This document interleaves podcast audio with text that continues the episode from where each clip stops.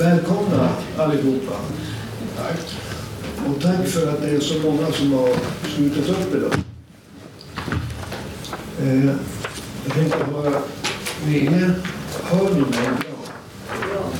Jag har en klen röst. Alltså, jag låter ofta aggressiv därför att jag måste ta i för mycket. Och, och det är aldrig bra. Man vill föra ett resonemang. Men hör ni mig bra? Okej. Okay. Vi är väldigt stolta och glada över att kunna hålla det här mötet idag med vår gäst Amine Kakabaveh. Välkommen.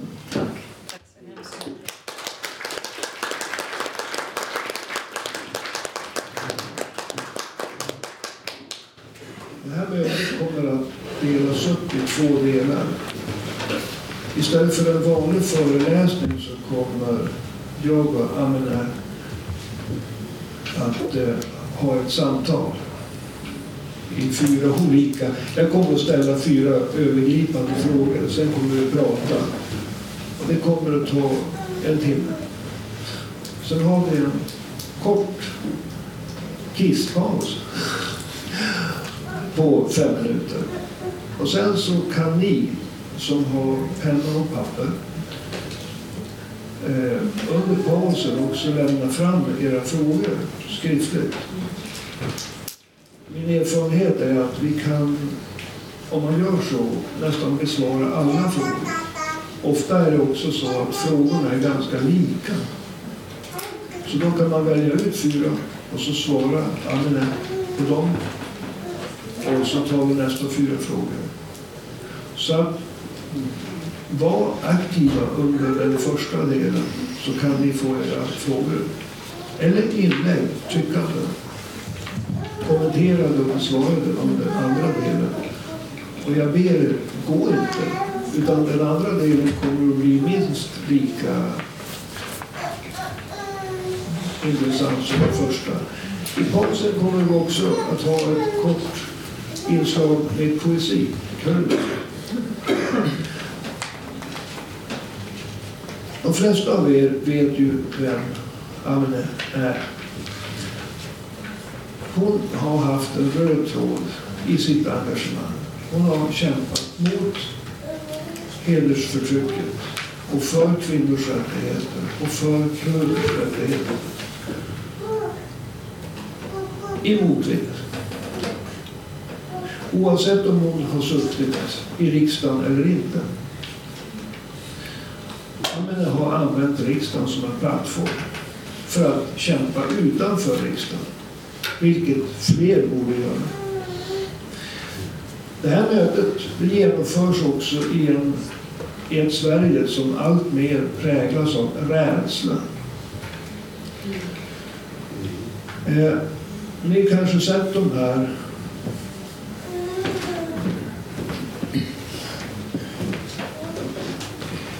eh, mössorna.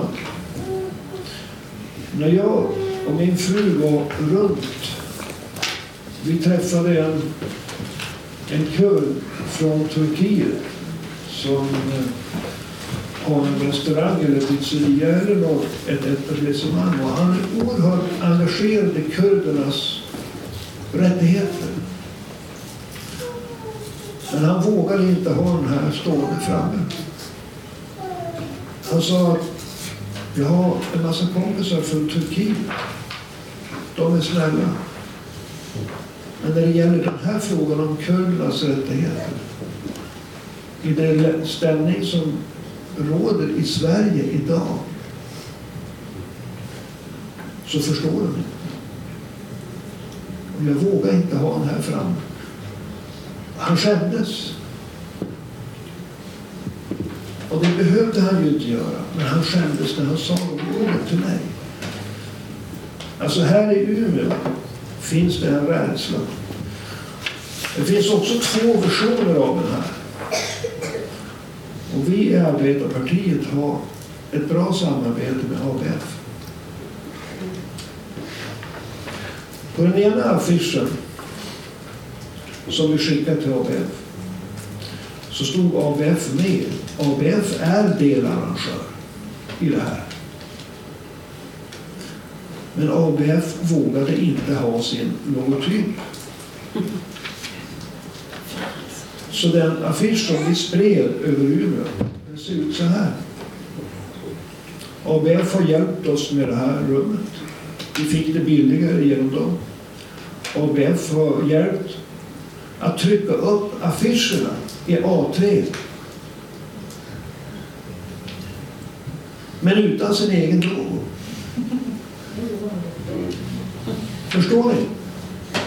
Vi lever i ett Sverige som präglas av rädsla. Och det gör att det här är ett allvarligt läge.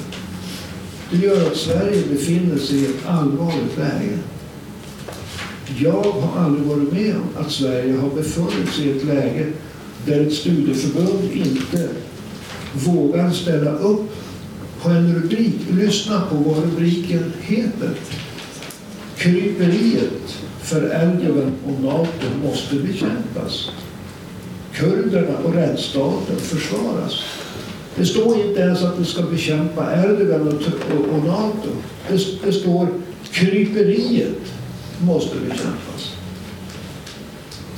Och det är för farligt för ABFU att ställa Men de hjälper oss och jag är tacksam. Vi är tacksamma. Men det säger någonting om det samhällsklimat som sipprar in i vårt samhälle. Och det ska vi komma ihåg. Det ska vi komma ihåg både nu när vi börjar mötet och när vi går härifrån. Återigen, välkommen. Tack så hemskt mycket. Hörs det? Jag tänkte börja med att att om jag får ordning på mina papper här nu. Jag börjar så dramatiskt men det är inte så att det är en dramatik utan ja, det är så här när man förbereder sig. Då har man med sig alla papper utom det viktigaste. Du frågan på. Annars är.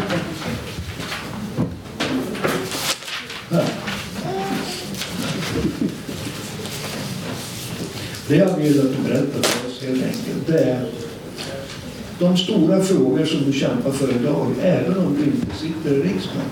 Och jag vet att en röd tråd i ditt liv, det har varit kampen för, mot hedersförtryck. Kampen för kvinnors rättigheter och kurders rättigheter. Och just nu så är det två saker som står i centrum. Turkiets press på de svenska riksdagspartierna och även på ABFU.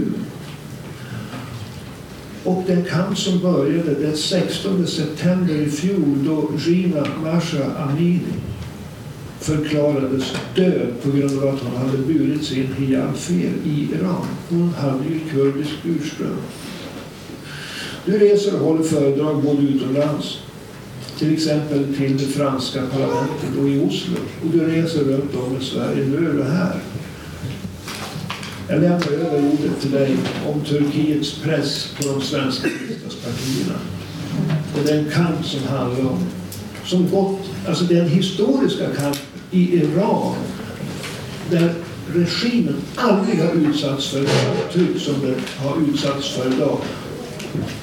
Utifrån ödet för en kurdisk ung kvinna.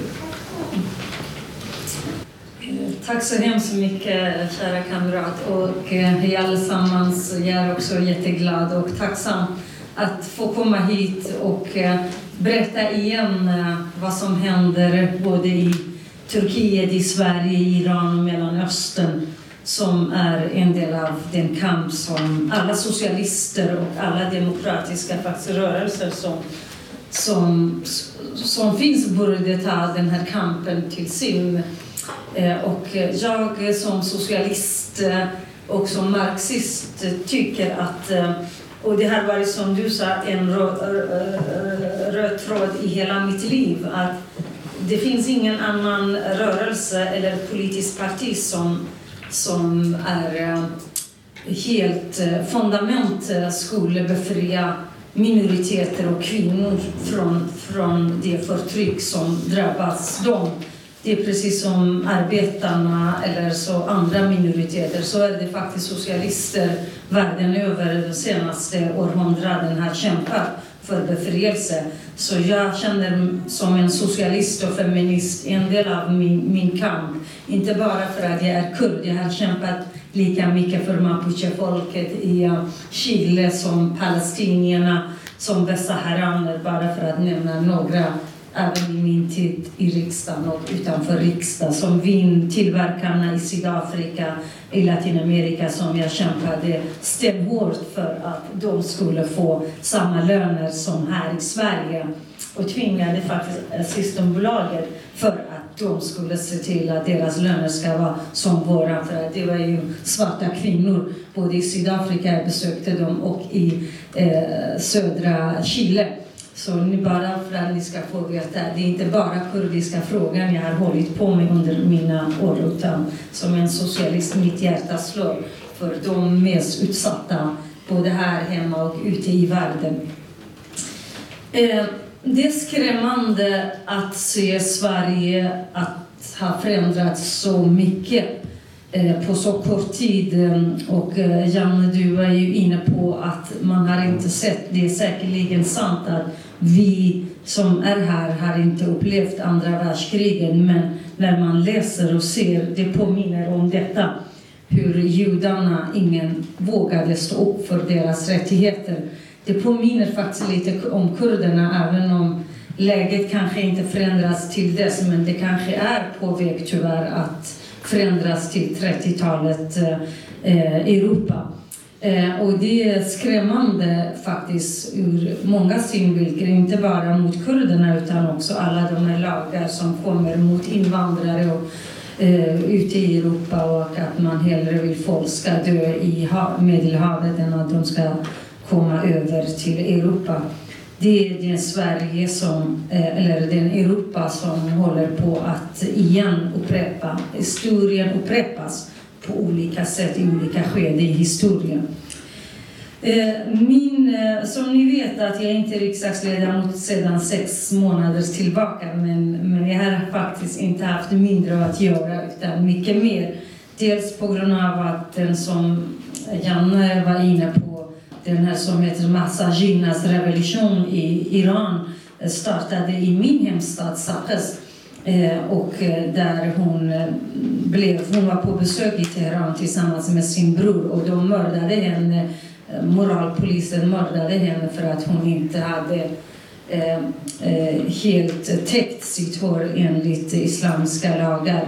Och det har gjort Ginas revolution, kvinnorevolution, inte bara i hela Iran utan utanför Irans gränser. Och, eh, världen över, eh, inklusive ledarna som har stämplat PKK för terrorism, men de faktiskt säger slogan Jinjian Azadi, kvinnlig frihet, som är faktiskt från PKK och, och IPG, IPG från början. Det måste vi ändå säga det. Även om kvinnokampen i iranska Kurdistan, där den socialistiska rörelsen Komala, där jag har varit peshmerga i, tog initiativet för kvinnors eh, fullständiga eh, och fundamentala rättigheter under 80-talet. 1982 eh, eh kom alla eh, beväpnade kvinnor. Eh, det är som enda vägen tyvärr i det samhälle som Iran och Kurdistan att kvinnor ska få vara jämbördigt och ha samma rättigheter som män. Och två år senare, 1984, eh, PKK-beväpnade eh, kvinnor. Så det är viktigt att de befrielserörelserna som är kurdiska i Rojhelat som är Kurdistan, Iran och i Bakur som är Kurdistan, Turkiet, där det började. För, före dem så har det också varit eh, de eh, kurdiska nationalistiska partier som eh, Eh, eh, KDP, Iran och KDP Barzani i Irak, de har haft kvinnor med sig men aldrig som partisaner eller som peshmerga. De har bara varit i bakgrunden och de har varit med och bidragit med mat och, och eh, supply eller, eller som, som stöd helt enkelt. Men medan de socialistiska rörelserna som Komala och Eh, partidemokrat, eh, partikräkaren eller, eller PKK, eh, de har på riktigt involverat kvinnor. Och på senare år, PYD, där har de de här folkliga försvarsgrenarna, JPG och JPG framförallt, som har spelat en viktig roll i kampen för att befria Kuba och hela världen faktiskt från den mest barbariska eh, Daesh som de, som de har gjort under de senaste åtta åren och än idag de kämpar. Men Erdogan har gjort allt för att bomba dem med kemiska attacker, med bomb, ständiga bombningar, till och med ockupation av Afrin eh, stad i, i Kobani för att de kämpar emot Daesh, för att de också har eh, återupprättat en zon där eh, det, det, det, det kvinnor och andra minoriteter, förutom kurder, som är med och eh, och kämpar för, för sina mänskliga fri och rättigheter. Så det är de sakerna som jag har varit ute i, i Europa och eh, i Norden och i, två gånger. Jag har varit eh, i eh, Grekland, eh, i grekiska parlamentet och för den här eh, Mera 25 eller Mera 25 där Yanis Varoufakis som är ledare för dem, de har bjudit mig men också i några senat senatorer och ledamöter i det franska parlamentet. Jag har varit i Oslo två gånger, jag har varit i Danmark, i danska parlamentet. Så det har varit också i Italien, både i parlamentet och de studenterna på universitetet bjöd mig. Men lika väl där sa Iran, eh, Irans, eller turkiska eh, ambassadören eller snarare deras representant. Ni ska inte bjuda Amine eh, på universitetet. Bjuder ni henne så kommer vi att sluta vårt samarbete på universitetet i Rom. Eh, det var likadant när jag var i eh, Tyskland eh, och jag besökte det regionala parlamentet i Düsseldorf i somras, eller höstas. Då hade de ringt de ledamöterna med kurdisk och turkisk bakgrund. Ni ska inte träffa Kakabaveh, då kommer vi att vara jättearga på Tyskland. Men de ändå struntade i och vi har faktiskt varit där. Och sen var jag där förra, nu i veckan. Jag kom ju hem eh, i måndags.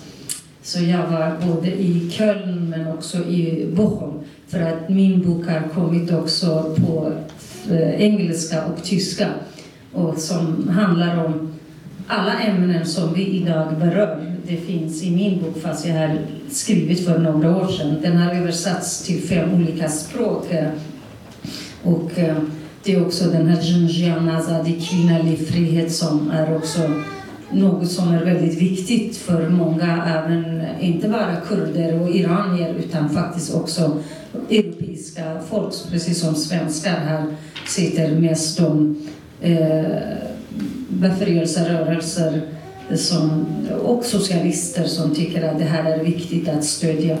Så det har jag gjort och jag har också startat, eller håller på att starta en ny politisk rörelse i Sverige Eh, och en kvinnoplattform för kurdiska kvinnor. Så jag har verkligen kämpat dag och natt under de senaste sex månaderna. har aldrig varit så mycket upptagen.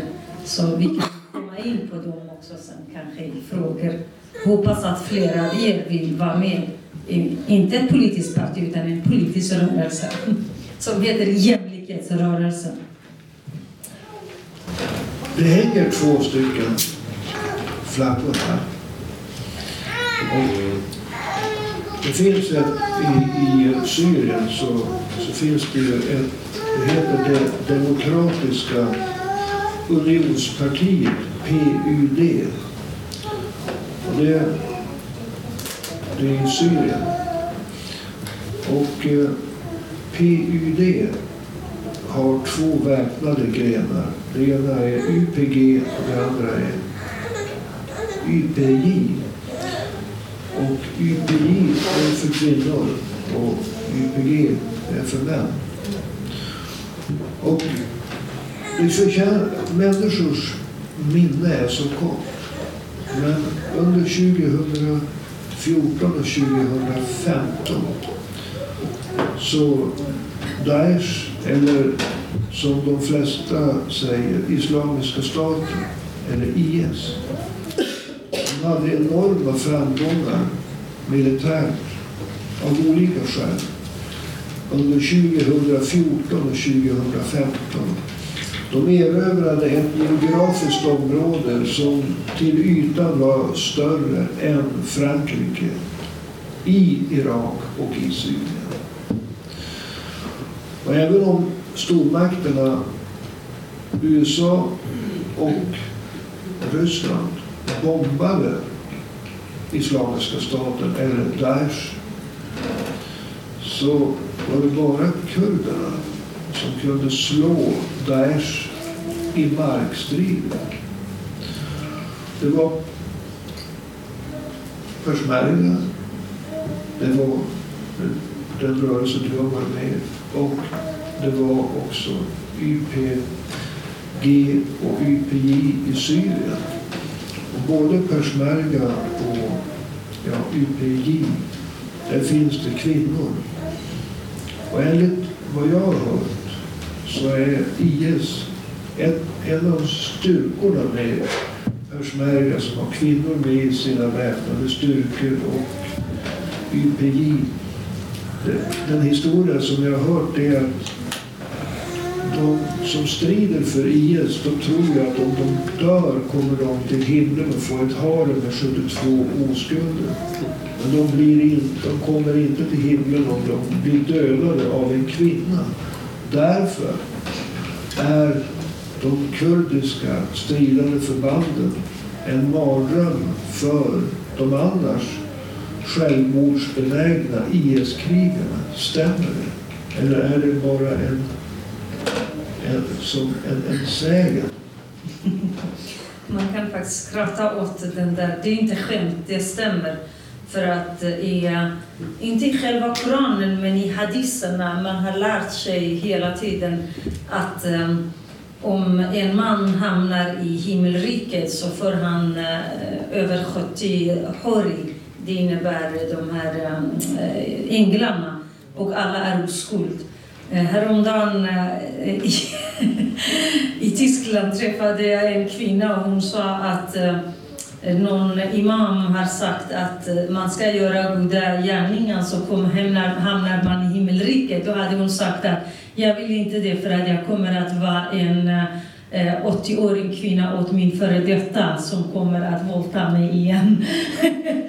det är sant tyvärr att det har varit så att eh, om kvinnor, för att kvinnorna har blivit mer eh, föremål för Daesh när fängelseupproren började där Turkiet, Turkiet, turkiska staten skickade eh, Daesh med hjälp med ammunition för att explodera de här fängelserna i de här kantonerna. Ni kommer ihåg för några månader sedan, många dog och så de halshögg många kvinnliga fängelsevakter från, från IPG. Så de där, de där Daeshen är eh, fruktansvärt eh, när det gäller synen på kvinnor för att de vill till vilket pris inte bli avrättade av, eller mördade av kvinnor. Och kurder mördar inte dem, annars det finns ju 12 000 Daesh. Hade de lämnat till, till eh, Bashar al-Assads fascism, då skulle de avrätta. Jag är ju en människa, socialist. Jag vill inte att vi ska avrätta någon. Jag, vill, total, jag är total emot dödsstraff. Bara i i nödvärn när du blir attackerad, du ska använda eh, försvar. Eh, så, annars kurderna håller ju 12 000 Daesh män utan att de får någon stöd någonstans. Och över 5 000 i allhållläger, det är män, det är barn och kvinnor. Daesh, de är också lika vidriga synsättet för att de här barnen har hjärntvättats. Så därför kurderna håller med de, de obefintliga resurser och stöd som de har från omvärlden. Därför när jag var när jag hade en röst att påverka och, och, och, och gjorde upp med, med Socialdemokraterna, då sa jag att men kurderna har varit hjältar. Kurderna, kvinnorna, ny feministisk regering, ni ska stödja kvinnorna i Rojava. De har ju varit hjältinnor i världen och visat att faktiskt kvinnor kan i den så kallade muslimska världen. De, det de har gjort det har varit unikt eh, i, i den befrielsekamp, att hur de här kvinnorna i Rojava, där under Bashar al-Assads tid, de inte ens hade ID-kort. För att mer än 300 000 kurder innan det så kallade uh, Arab uprising, de hade inte ID-kort för att Bashar al-Assad sa att de är inte kurder utan från, från Syrien, de är migranter, sa de. Mm, jag har själv under eh, Carl Bildts tid som, som utrikesminister har lyft många gånger Rojava innan Daesh kom. Eh, att, att hur kommer det sig att över 300 000 medborgare i Irak saknar identitet. Det vill säga, de kunde inte äga något. De kunde inte hyra, de kunde gå i skolan. De kunde inte ha ett jobb, ingenting. Och 200 000 av dem fick eh, ID eller, eller eh, ID-kort under kriget för att de visste att det var kurderna som kommer att befria Syrien och, och omvärlden från Daesh. Så många vet inte om detta. Om ni går till eh, riksdags hemsida och skriver Amin och kurderna i Rojava i det så kommer ni veta. Det var ju redan under, jag tror att 2010 eller 2011 jag hade de här interpellationerna. Så det var långt innan eh, socialdemokratiska regeringen kom till makten. Så därför att jag visste att de här människorna kommer att klämmas åt ordentligt när det kommer att ske. Och det skedde också att när de här diktaturerna försvagats i, i Irak och i Syrien då de här religiösa fundamentalistiska grupperna med stöd av Turkiet, med stöd av eh, Qatar och Saudiarabien men också den här grenen där det heter Spajbeder eller Quds, rebellerna, Iran stödjer eh, som, som, som, är, som är Bashar al-Assads män idag. Så kurderna är verkligen klämda. Ena sidan det är Ryssland, andra sidan det är Daesh. Daesh och Turkiet är tillsammans och på andra sidan det är Iran och Bashar al-Assad. Så tänk er vilken uppgift, vilken fruktansvärd också kamp de måste utkämpa, kvinnorna och männen. Men särskilt kvinnor i den kontext där de är hotade både från patriarkatet, det är hemmet, det är regimen, det är islamisterna och det är alla de här Daesh-grupperna. Så därför, en, alla dagar under historien någon gång, historien ska skrivas, det ska vi komma ihåg att det var kurdiska kvinnor som faktiskt befriade, inte bara sig själva utan hela världen från, från barbariet. Vi ska återkomma till de här övergripande frågorna. Jag vet att det finns många som är intresserade av dig som person och varifrån du har fått styrkan. Men innan jag ställer den frågan så tänkte jag att ni har alla fått en tidning. Där står det om Anne och hennes liv och hennes kamp har ni, har ni sett att det finns en tidning med fyra artiklar om henne? Det, det andra är att idag så finns det en möjlighet att stödja kurderna som har drabbats lika hårt av jordbävningen men dessutom av bomberna från Erdogan eller nej, från Umeå, så jag är med så jag säger Erdogan, hans bomber. Så eftersom självstyret det kurdiska självstyret i Syrien inte är en stat så får inte de del av jordbävningspengar som Turkiet och den syriska regimen. Från början var det väldigt lätt för oss att samla in pengar till jordbävningsoffren. Men en till sak som har hänt i Sverige, det är att man kunde swisha pengar till SE-banken. Plötsligt så drog... Berätta vad kurdiska röda solen är. Kurdiska Röda Solen är en motsvarighet, det är deras motsvarighet till, till eh, Röda Korset. Och pengarna går till de som har drabbats av jordbävningen i den syriska delen av Kurdistan. Och det gick lätt för oss att, att få folk att förstå.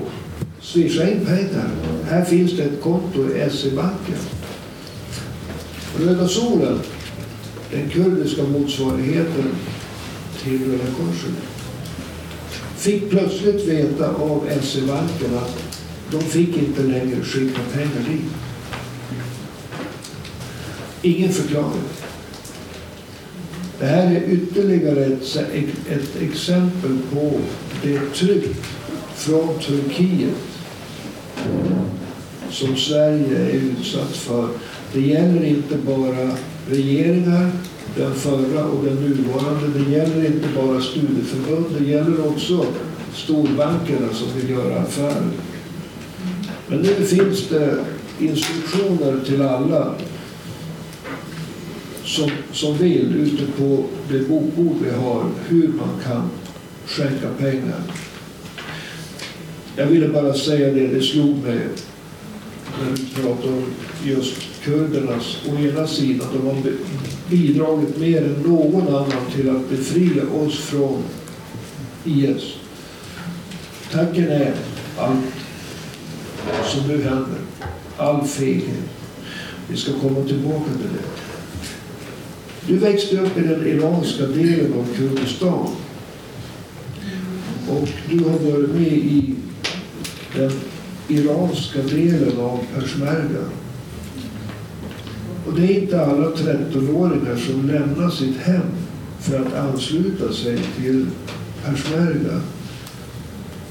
De som möter döden. Det är vad det betyder. Vad var det som gjorde att du tog detta för en 13-åring relativt ovanliga steg?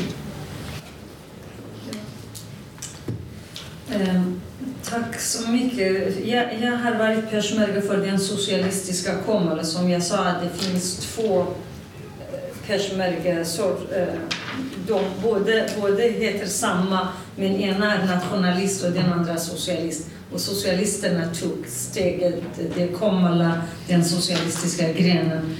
Um, jag är från en ganska fattig eh, familj. Eh, vi var väldigt, väldigt fattiga. Om vi hade bröd så hade vi inte ost till frukost. Om vi hade soppa till kvällen så hade vi inte bröd till att bli mätta. Så därför började jag ganska tidigt som tusentals andra barn i Kurdistan och Iran, eller miljontals, att hjälpa till med familjen eh, tillsammans med mina bröder.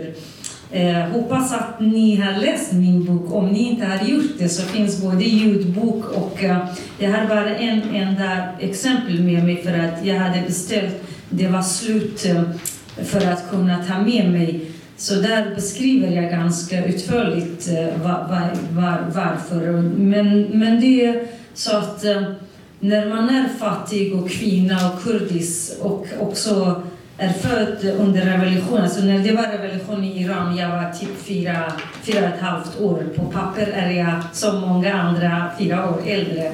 Men, men eh, då började också min familj, männen i min familj, morbror och kusiner och min äldre bror Ismail som bor också i Sverige, de blev peshmerga. Och ganska snart, eh, de var mina förebilder. I Sverige man ser någon feministisk förebild, då ser man Gudrun Schyman. Men mina feministiska förebilder har varit de plus Rosa Luxemburg, Kollontaj, Clara Zetkin. Jag läste om dem och jag blev inspirerad. Eh, Maxim Burkins eh, bok Mina. Jag kommer ihåg att jag kunde knappt persiska men jag ändå lärde mig för att jag ska bli inspirerad av det. Men jag tror att fattigdom, misär, förtryck, eh, det fruktansvärda förtrycket från arbetarfamilj eh, men också att våldet, hedersvåldet, hederskulturen, den islamistiska regimen plus att vi som kurder var eh, vi, vi var i Kurdistan och, vi, och, när jag gick i skolan första en, ett och ett halvt år då skulle man på persiska läsa och skriva fast lärarna var kurder, vi var kurder man var ju illa tvungen. Jag kommer ihåg att jag beskriver i boken, när jag inte kunde stava så fick jag eh, med sådana här med pinar bestraffning. En femåring som inte kan kanske stava saker på persiska så blev man bestraffad för att det var ju den delen av uppfostran eh, även under shahens regim. Eh, det, det var tvungen och i Iran idag eh, finns inte kurdiska språket som kan eh, undervisas i skolor. Så den här kampen har pågått i eh, många, många, många år sedan eh, andra världskriget eh, slutade för att där eh, under Sovjets beskydd så eh, kunde eh, de eh, tvinga iranska regimen då eh, att man, skulle, man införde vissa, vissa reformer när det gäller kurdiska tidningar, och tv och radio. Då hade man. Men under Saddam eh, 1975 det var en uppgörelse. Där kunde man till exempel i Irak ha universitet och allt, men i Iran var fortfarande begränsat. Så därför hade vi det etniska förtrycket också gjorde oss att när du är liten och de kommer med Kalashnikov och de eh, vill eh, till exempel i Kurdistan hade vi inte hijab. Eh, vår hår syns, även mammas hår, mormors hår. Det var ju sån här liten vit, blommigt och vi flickor hade bara i halsen. Och då kom det, på den tiden hade vi inte kranen inomhus. Så kom, i min bok också står det hur den här generalen från Passaran, den revolutionärgarden, de kom och sa du måste ha eh, rosor eller hijaben här. Och jag gjorde det och en gång jag tog av och slängde det, då fick jag smäll. Eh, och eh, såklart också att de kom hem till min familj och Spy Pastaran revolutionärgardens ordförande eller general kom hem till vår, vårt hem Eh, där mullorna och haji, de som är eh, vitskäggiga gubbar kom och stoppade att de skulle avrätta mig och avrätta mig för att jag jobbade för godsägarna i Kurdistan, både Iran och Turkiet, fortfarande halvfeodalistiskt, Så godsägarna är de som äger mark och jag jobbade för dem ute i åkrarna. Och då kom de och sa att Amin är en liten flicka, hon är inte farlig för någon, hon bara jobbar. Men att hennes familj är peshmerga, det kan ni inte straffa för henne för. Men de sa att vi vet att hon är... Eh, och då hade också de rätt i att jag pratade med ungdomar och startade en rörelse, både killar och tjejer, för att man ska bli peshmerga. Och vi ska dela eh, sådana foldrar Och, fast jag var 10-12 år. Och sen hamnade jag i husarrest i några veckor men jag hade kontakten med peshmerga genom att jag lärde mig att skriva meddelanden till peshmerga. Små och vi gjorde som en eh, sån här jätteliten kakadru. De sitter där, de kommer ihåg. Vi lindade med tejp för att man skulle också svälja. Det var som en tuggummi. Eh, så jag lärde mig allt det här när mamma inte var hemma och jag läste mina syskons böcker och skrev av dem för att jag skulle lära mig att läsa och skriva. Så är man en liten unge med de här tankarna att allt var för mig att bli peshmerga och därför min bok heter också Amina, inte större än en Kalashnikov från Peshmerga till riksdag. För att när jag var 6-7 år, vår by blev invaderad och vi var flyktingar i en annan by som heter Inchka. Peshmerga ville lämna och då grät jag och sa till morbror och de andra peshmerga. Jag sa, jag måste bli peshmerga. Morbror sa, du är inte större än en Kalashnikov. Hur ska vi göra mina med dig? Ska vi ha dig på våra axlar? Det går inte, du måste bli lika stor som en Kalashnikov. Och vi hade varken spegel eller se något att jag är lika stor som en kalasjnikov. Men jag visste att i alla fall när man är 12-13 år eh, så, så, så kunde jag vara lika längt. Men tyvärr var det inte sant. Det dröjde lite till tills jag blev riktigt i peshmerga lika lång som en kalasjnikov. Eh, det kanske ni tror att ni som sitter här, men vad är det hon säger? Är det det här som, som ska man eh, förespråka idag? Nej. Eh, jag som socialist är mot dödsstraff, är mot vapenexport, är mot vapentillverkning. Som jag har skrivit i min bok och har sagt många gånger. Jag vill att Sverige och omvärlden, Sverige är ju en av de mest avancerade länder där man eh, tillverkar vapenarsenal, de modernaste. Och kurderna, vi har inte någon chans att tillverka. Det enda är att försvara oss. Så tillverka inte vapen. För att stoppa krig måste du skicka mer computer, och datorer, och böcker och poesi. Och alltså, det är det som behövs för barn i Palestina, i Iran, i Kurdistan, överallt. I Afghanistan. Man behöver inte mer krig. Men på den tiden, även än idag när du är attackerad, när du blir bombad med kemiska attacker som Erdogan till exempel gör det och, och som, som dagligen bombar irakiska, Iran, eh, syriska Kurdistan, Rojava, men också, också Bashur och Bakur, Irak och, och Turkiet där på gränserna kurder finns. Då måste man försvara sig. Så jag var inte förtjust i en Kalashnikov, men jag var förtjust i Komalas ideologi, filosofi om befrielse, att kvinnor och män, att man är lika. När jag jobbade precis som mina bröder, typ 12 till 15 timmar per dag under 50 grader värme, utan vatten, utan riktig mat. Kom man hem, så det var ju jag som skulle hjälpa mamma, inte mina bröder. Så hederskulturen på det sättet kommer in. Att du som en liten flicka måste serva dina bröder och din pappa och allt. Så därför man är trippelförtryck som en, en, en tjej i den kontext. Och därför det har också varit en del av min kamp och är. För att vi är halva befolkningen när vi kvinnor från hederskulturen, inte bara kurder, inte bara muslimer, utan den drabbar oerhört många, även i Indien och Pakistan och på Sicilien och hur många andra delar av eh, romer i Sverige, ni vet. Och därför, den kampen är berättigad. Om socialister inte tar del av den här hederskampen, då är man inte socialist och feminist. Och därför jag också lämnade Vänsterpartiet. För att jag kunde inte ana socialistiska rörelser sviker invandrade kvinnor som är utsatta. För att det var ju en del av min kamp som formade mig. Och därför, du säger, men hur? Du ser att ens, inte bara regimen, moskén, patriarkatet, alla är patriark. Och så hemmet där även kvinnor är mot dig, din egen mamma, din egen pappa, omgivningen. Så på så sätt, såklart att många kurdiska och iranska kvinnor kämpar mot detta. Men medans kanske många andra gör inte det, man accepterar för att man är rädd.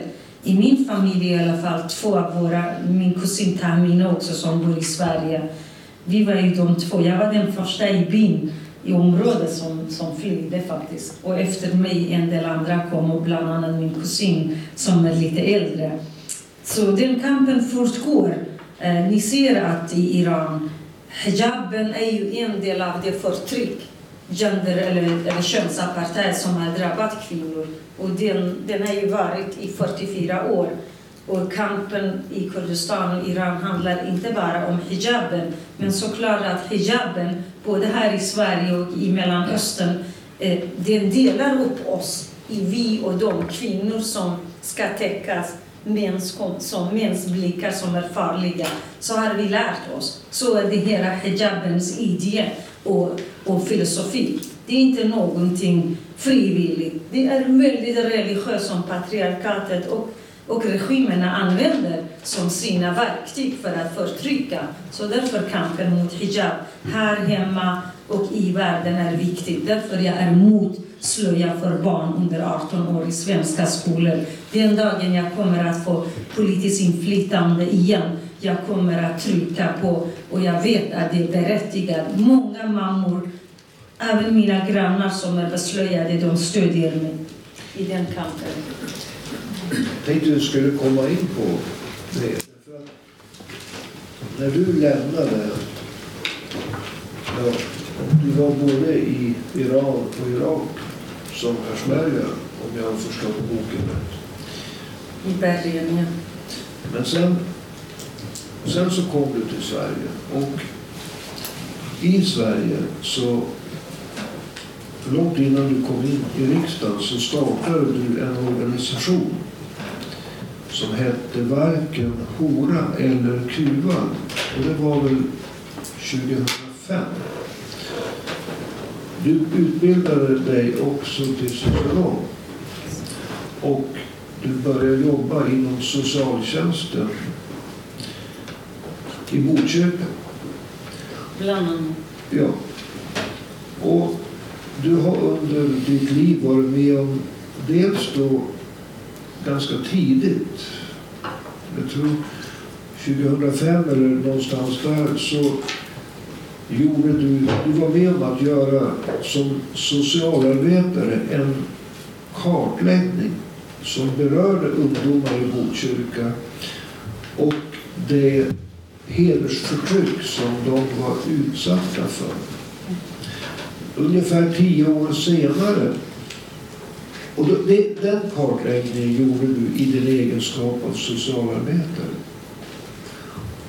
Och den blev inte så väl mottagen. Sen senare så har du också, jag tror att det var 2016, Ja, 17 och 16, precis så, så var du med och lägga fram två stycken rapporter. Och det var via den här organisationen som du har startat, varken Ora eller Kuban. Och den handlar också om hedersförtryckets utbredning i förorterna runt Stockholm först och Göteborg.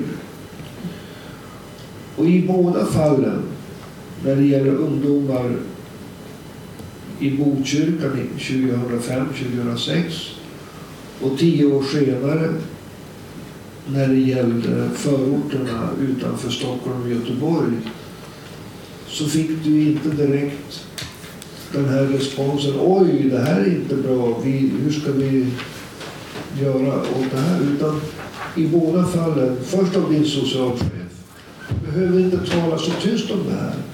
Han reagerar inte som att det här är ett problem, nu ska vi ta itu med det.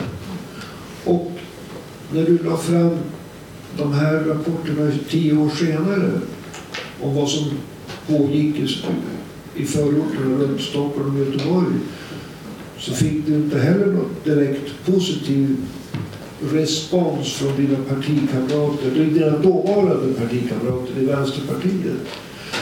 I båda fallen så 2005 då, du ska inte prata så högt om det här. Och tio år senare, då vet jag själv hur det var att ta upp om frågan om hedersförtrycket. Då blev man stämplad som rasist. Du måste kommentera, för att du, du var en pionjär när det gällde, en av pionjärerna när det gällde att ta upp frågan om hedersförtryck 2005. Men det var inte så mycket bättre 20, 10 år senare. Inte heller idag, tyvärr. Nej. Så jag skulle vilja att du kommenterar. Varför är det för, så svårt för män och kvinnor som kallar sig feminister att bekämpa hedersförtrycket? Hedersförtrycket.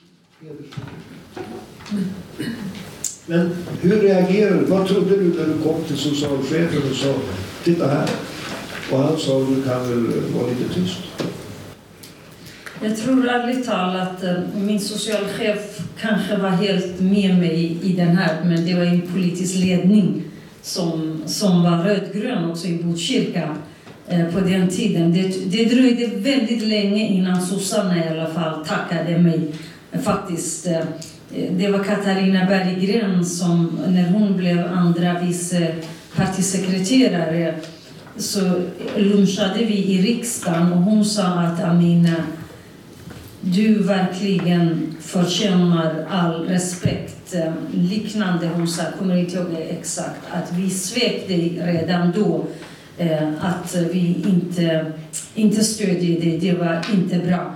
Um, och då tänkte jag, okej, okay, bättre sen än aldrig. Och jag tror faktiskt att även Mats Einarsson i Vänsterpartiet i socialnämnden för några månader sedan eh, erkände att den handlingsplan som efter 10-15 år, alltså jag skrev 2016 och det blev antagen för förra året. Och eh, då hade han sagt att men det är ju samma handlingsplan som Amine skrev och jag sa eh, i alla fall de som är chefer i socialtjänsten idag, eh, som är mina chefer, de sa att det blev en erkännande Amine, men så många år senare utan att jag själv är närvarande. Jag behöver inte erkännande egentligen.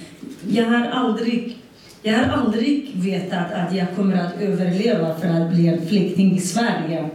Så hela den tiden jag fick eh, den här förfrågan att jag skulle bli riksdagsledamot och det, jag åkte till Vietnam eh, på semester i två veckor för att jag skulle fundera över om jag ska ta den här platsen eller kampen mot hedersförtryck, om det kolliderar med det. Men Lars Ohly på den tiden, han var bra faktiskt, i början i alla fall. Han var modig och han sa att Amine, jag stödjer dig i den kampen. Eh, och, och även Kalle Larsson, för att det var ju Kalle Larsson som utsågs för att han skulle prata med mig eh, från riksdagsgruppen om jag ska bli en... För att jag kom ju in mitten av um, mandatperioden 2008 när Pernilla Zetterius tyvärr inte kunde fortsätta sitt uppdrag. Eh, och jag var inte en sån här... Eh, om ni läser min bok så jag var med en väninna som heter Tanja. Hon sa varje dag, Amine, du måste... Det här är ju det bästa kan man få. Hur kan du vara så? Jag sa Tanja, den dagen jag har kämpat för mänskliga rättigheter och för socialism, det var inte för att jag skulle få privilegium att komma till en riksdag. Det var för att jag ska vara folket. Och jag vill vara folket. Och därför också i kampen för de här ungdomarna före de här också. Jag visste hedersförtrycket fanns för att redan jag själv gick på SFI insåg jag att skillnaderna mellan oss kvinnor var så olika att man var 12 år, jag kommer ihåg att en tjej som var faktiskt kristen från Libanon, hon var bortgift till Sverige när hon var 12 år. Vi var lika gamla jag var ju typ 18, ett halvt, 19 år. Och hon hade fyra barn i Sverige. Och jag hade andra assyrier, syrianer också med kristen bakgrund, likadan muslimiska, indiska. Så vi var många i, på SFI i Västerås som hade olika bakgrund. Och då började jag tänka, men här i Sverige kommer barn gifter sig med vuxna. Och man accepterar det. Och därför blev jag socionom. Annars jag sökte faktiskt till Queen Mary University i London. Jag kom faktiskt in på eh, psykologilinjen. Men jag, sa, jag kom in samtidigt på Stockholms universitet. Jag sa att jag måste göra det för att jag visste att det fanns kurator. Man gick, jag slussade vidare de här utsatta kvinnorna. Och det var det som gjorde att jag måste se till att det här, om den är utbredd, när jag var i, i, i Botkyrka blev anställd. Men jag stoppade flera barnäktenskap när jag var skolkurator före det. Jag var skolkurator också och gjorde min praktik faktiskt på individuella programmet. På den tiden fanns i Alby nästan samtliga över 150 barn med invandrarbakgrund. Alla hade misslyckats från eh, grundskolan och hög och mellanstadiet på den tiden. Här pratar jag om 20, 2000, 2001. 2000 framförallt. Och, och många var höggravida fast 15-16-åringar. Och jag bara sa, hur kommer det sig? Och jag var vänsterpartist, satt i utbildning och eh, arbetsmarknadsnämnden på lokal nivå i Botkyrka. Men mina ord övervägde inte så lika mycket som en manlig, också med invandrarbakgrund. För att för dem handlade det om arbetsmarknad och större frågor. Men jag sa, hur kan man kunna hitta ett arbete när man är 15 år och gravid och är mamma, själv är barn? Och jag möter idag dem i förorterna. De är mormor, fast lika gamla som mig utan arbete, utan språket och jag tar med mig varje gång när det är Fatimedagen 8 mars i Verdandi kyrka, Botkyrka på Blå vägen i T-salongen i Järva och Skärholmen. Och jag möter de här som har bott i Sverige mellan 30 och 40 år. De fortfarande går för att läsa ABC. Och det är, det är förlust för det svenska samhället. Så jag såg konsekvenserna redan då. Jag insåg att när barnen jag möter idag, jag har en hel del material med mig ni får eh, köpa. Det är stöd till, till föreningen, både för feministen och den här 1100 som du eh, nämnde. Och där intervjuar jag i Förortsfeministen och Hederspodden som finns på Spotify. Sådana människor, tjejer, ungdomar, på, ibland killar också som, som har varit i Sverige när de kom till Sverige. De var ett år, eller fem år eller sju år. Men de var bortgifta tidigt, de fick barn tidigt, de var utsatta för enorma familjeförtryck. Men i skolan och socialtjänsten, de blundade för det. För att de sa att det var er kultur. Apropå rasism. Vad är rasism? Är det att när du blundar för eller när det är att du kämpar. Så jag kämpade emot det och då sa de att jag var en som är, helt har rötter från muslimsk familj. Det här har mer muslimska familjemedlemmar än socialistiska. Men de är stolta över mig. Det finns inte några muslimer förutom islamistiska män som Omar Mustafa och Rashid Musa. Och de har kallat mig och Nalin Pekul och andra för rasister eller islamofob. Det fin- och annars resten har varit svenskar inom Vänsterpartiet eller utanför. Det är helt absurt. Helt absurt. Jag tänkte just ta upp det för att vi eh, i Arbetarpartiet, vi, vi var inte först som reste frågan om att man måste bekämpa hedersförtrycket och kartlägga det i Umeå. Det var en kvinna i dåvarande Folkpartiet som tog upp det, men hon hade inte sitt parti med sig. Så sen var det vi som förde frågan vidare. Och jag frågade dåvarande ordföranden för Vänsterpartiet i Umeå. Anser du att vi är rasister som tar upp frågan om hedersförtryck?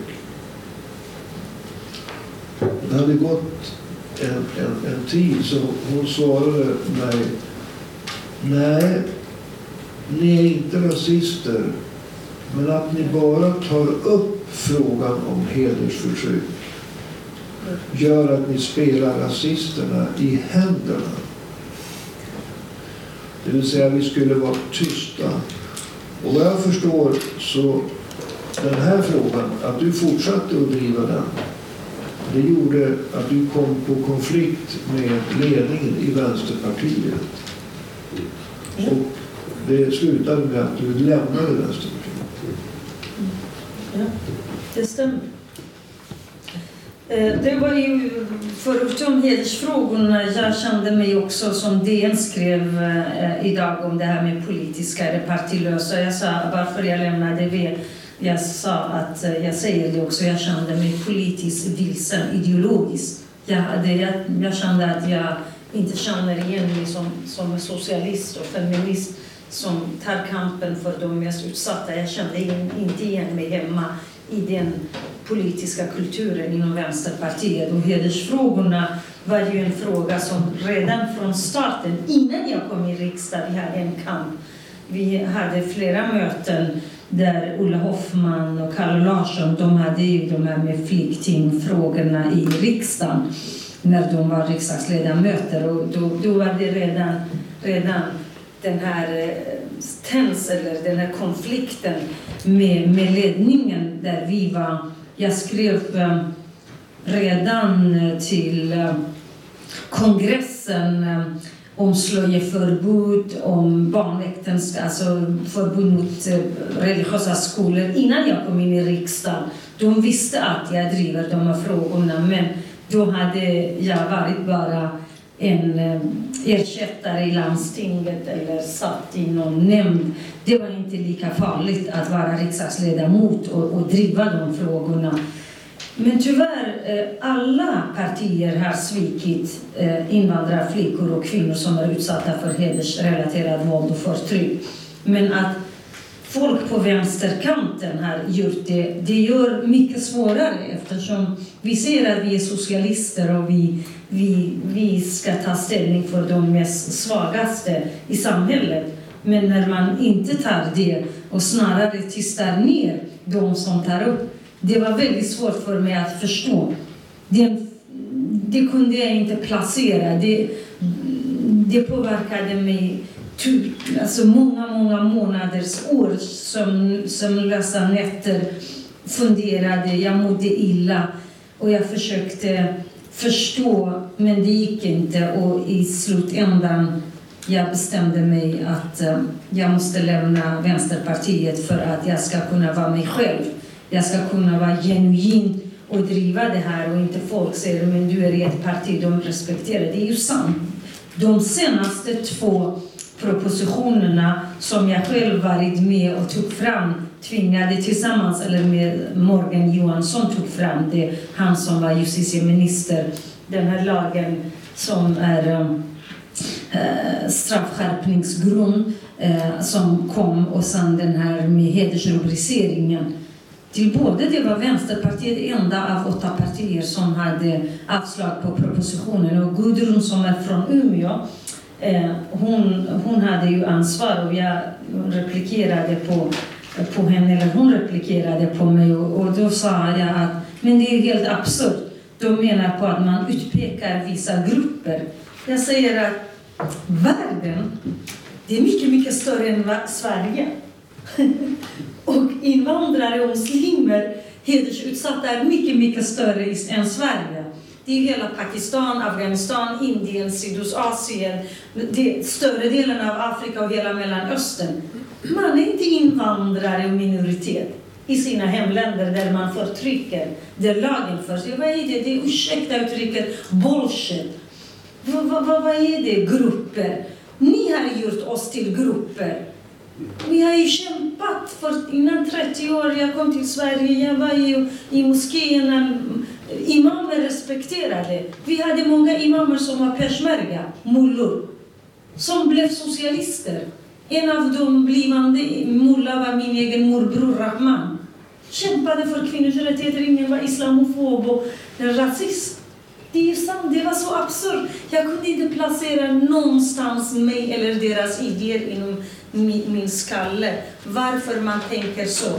Man, varför man gör den här frågan till grupper, fast nationer av, eh, eh i, i i världen utsätter Mammor utsätter, bröder. Ni såg att den här, även om det blev inte hedersrubrik, eh, hedersmord, eh, de här två killarna som var i bilen och ena körde på sin mamma Nadia för att, på grund av kärlek. För mig, även om åklagare eller domaren inte sätter den rubriken, det var hedersmord. Och det var precis som de här två sönerna med sin pappa mördade sin mor i Umeå. Nej, det var var det? I Luleå, i bussen för, förra sommaren, kommer ni ihåg? Det var också hedersmord. Såklart att när bröder, när pappor, när, när mammor är med och dödar sina söner och döttrar, vad är det? Vad har det med grupp att göra? Det är ett kollektivt förtryck, det måste bekämpas. Och om vänster inte bekämpar vem? Nu blev det faktiskt Liberalerna. Man kan tycka väldigt illa om högerns, högerns politik och allt. när det gäller ekonomisk politik. Men när det gäller hedersfrågan, faktiskt de har varit tusen gånger bättre än vänstersida. Och därför har jag samarbetat med dem i riksdagen och därför har jag startat den här, eh, sedan 2008, det här tvärpolitiska nätverket som fortfarande är aktivt, där Liberalerna, Moderaterna, Centerpartiet och alla, eh, S har också varit med delvis eh, MP eh, och KD. Alla har varit mycket, mycket bättre än Vänsterpartiet som har totalt varit frånvarande. Det kan man inte säga att alla de här partierna är rasister. Vi, vi vet att vi har Sverigedemokraterna där, men även de pratar om de här frågorna nu via vissa iranier som har kommit till. Man kan ju säga de har sina egna syften, men vann är de flesta människor som har hjärtat åt en demokratisk eller på, på en sida där man, humanism finns, det, där är man emot hedersförtryck. Man kan inte kalla alla för rasister och islamofober för att Sverigedemokraterna pratar om muslimer. Vi vet att rasism finns, den ska bekämpas överallt.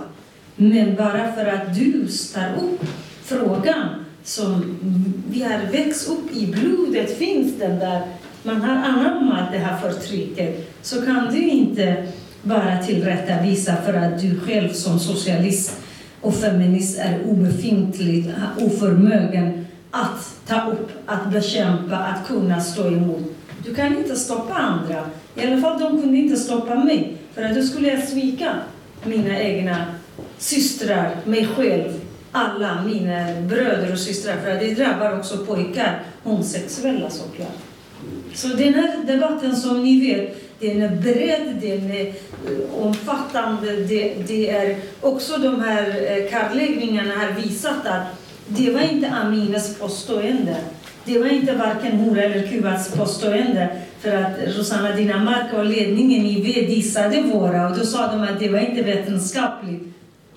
Fast det var två eh, doktorander och professorer som faktiskt analyserade och, och, och det var inte så att vi bara gick till skolorna. Men när barnen själva berättar om utsatthet, det ska inte vara giltigt.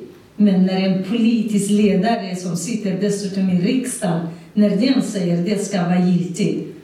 Och, och alla, även om jag, eller Botkyrka snarare var pionjär, jag gjorde ju den 2005. Det var första kommunen i hela Sverige. Det var, det var jag gjorde den här kartläggningen i Botkyrka bland 200 barn och unga tio år senare, det är värre. Idag är det ännu värre. För att vi behöver inte jämföra Djursholm, ni vet Djursholm är ju den rikaste delen av Stockholm, med en klass i Botkyrka eller i Järva eller i Hammarkullen eller i Rosengård. Klassmässigt, ja, men också könsmässigt. För att jag vet att flickor blir trakasserade i Sverige även i svenska skolor, även svenska män dödar sina fruar. Men i hederskontexten, vi pratar om kollektiv bestraffning där det handlar inte om bara mord, utan det handlar om det fysiska, psykiska, intellektuella förtrycket där flickor inte kan klä sig som de vill, de kan inte bestämma över sitt liv, de kan inte skilja sig när de är vuxna och så vidare.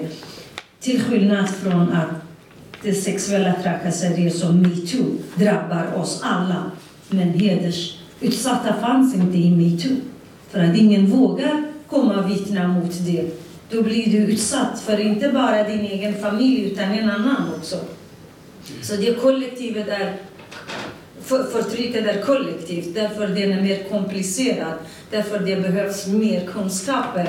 Och jag är glad att idag skolplanerna är ändrade och jag har själv varit med och varken hora eller Kuba påverkat det. Men det räcker inte, vi skriver. Vi måste lära oss hur vi ska hantera och förebygga. Annars vi kommer att ha över en miljon. Nu är det för 2014 en kvarts miljon var utsatta. Men det var bara ungdomar. Vi har inte pratat om de vuxna som jag går till SFI varje vecka och och undervisar. I, i förrgår jag var, det var igår, jag var i, eh, på SFI i Skärholmen. Förra veckan jag var i Botkyrka. och där vuxna kvinnor pratar om hedersförtryck av sina egna söner, eh, sina egna föräldrar, sina egna mannens föräldrar och familj. Även om de bor i utlandet, de trycker och de säger att varför skulle hon gå i skolan? Hon ska vara hemma, hemmafru. Inte några i vår familj har utbildat sig. Från Bangladesh säger man det, från Indien. Förstår ni? Det är vuxna kvinnor och vi pratar inte om dem. Vi har pratat mer om de ungdomarna som vi har med i, i 11 och 1200. Men vi måste kunna prata om vuxna också för att föräldrarna är en viktig, viktig roll. Mycket viktigare än samhället oftast. För att föräldrarna måste få veta och de ska också tvingas att helt enkelt lära sig regler och normer i Sverige. Annars de här barnen kommer oftast bo i ingenmanslandet i Sverige. Hemma tillhör inte de kulturen och inte heller i Sverige. Och därför händer det alla de här beskjutningar, gängkriminalitet, hederskultur och så vidare och så vidare. Så det behöver vi en paus nu, serien. Och ni vet att det här kan man prata om i timmar. Ja. Mm.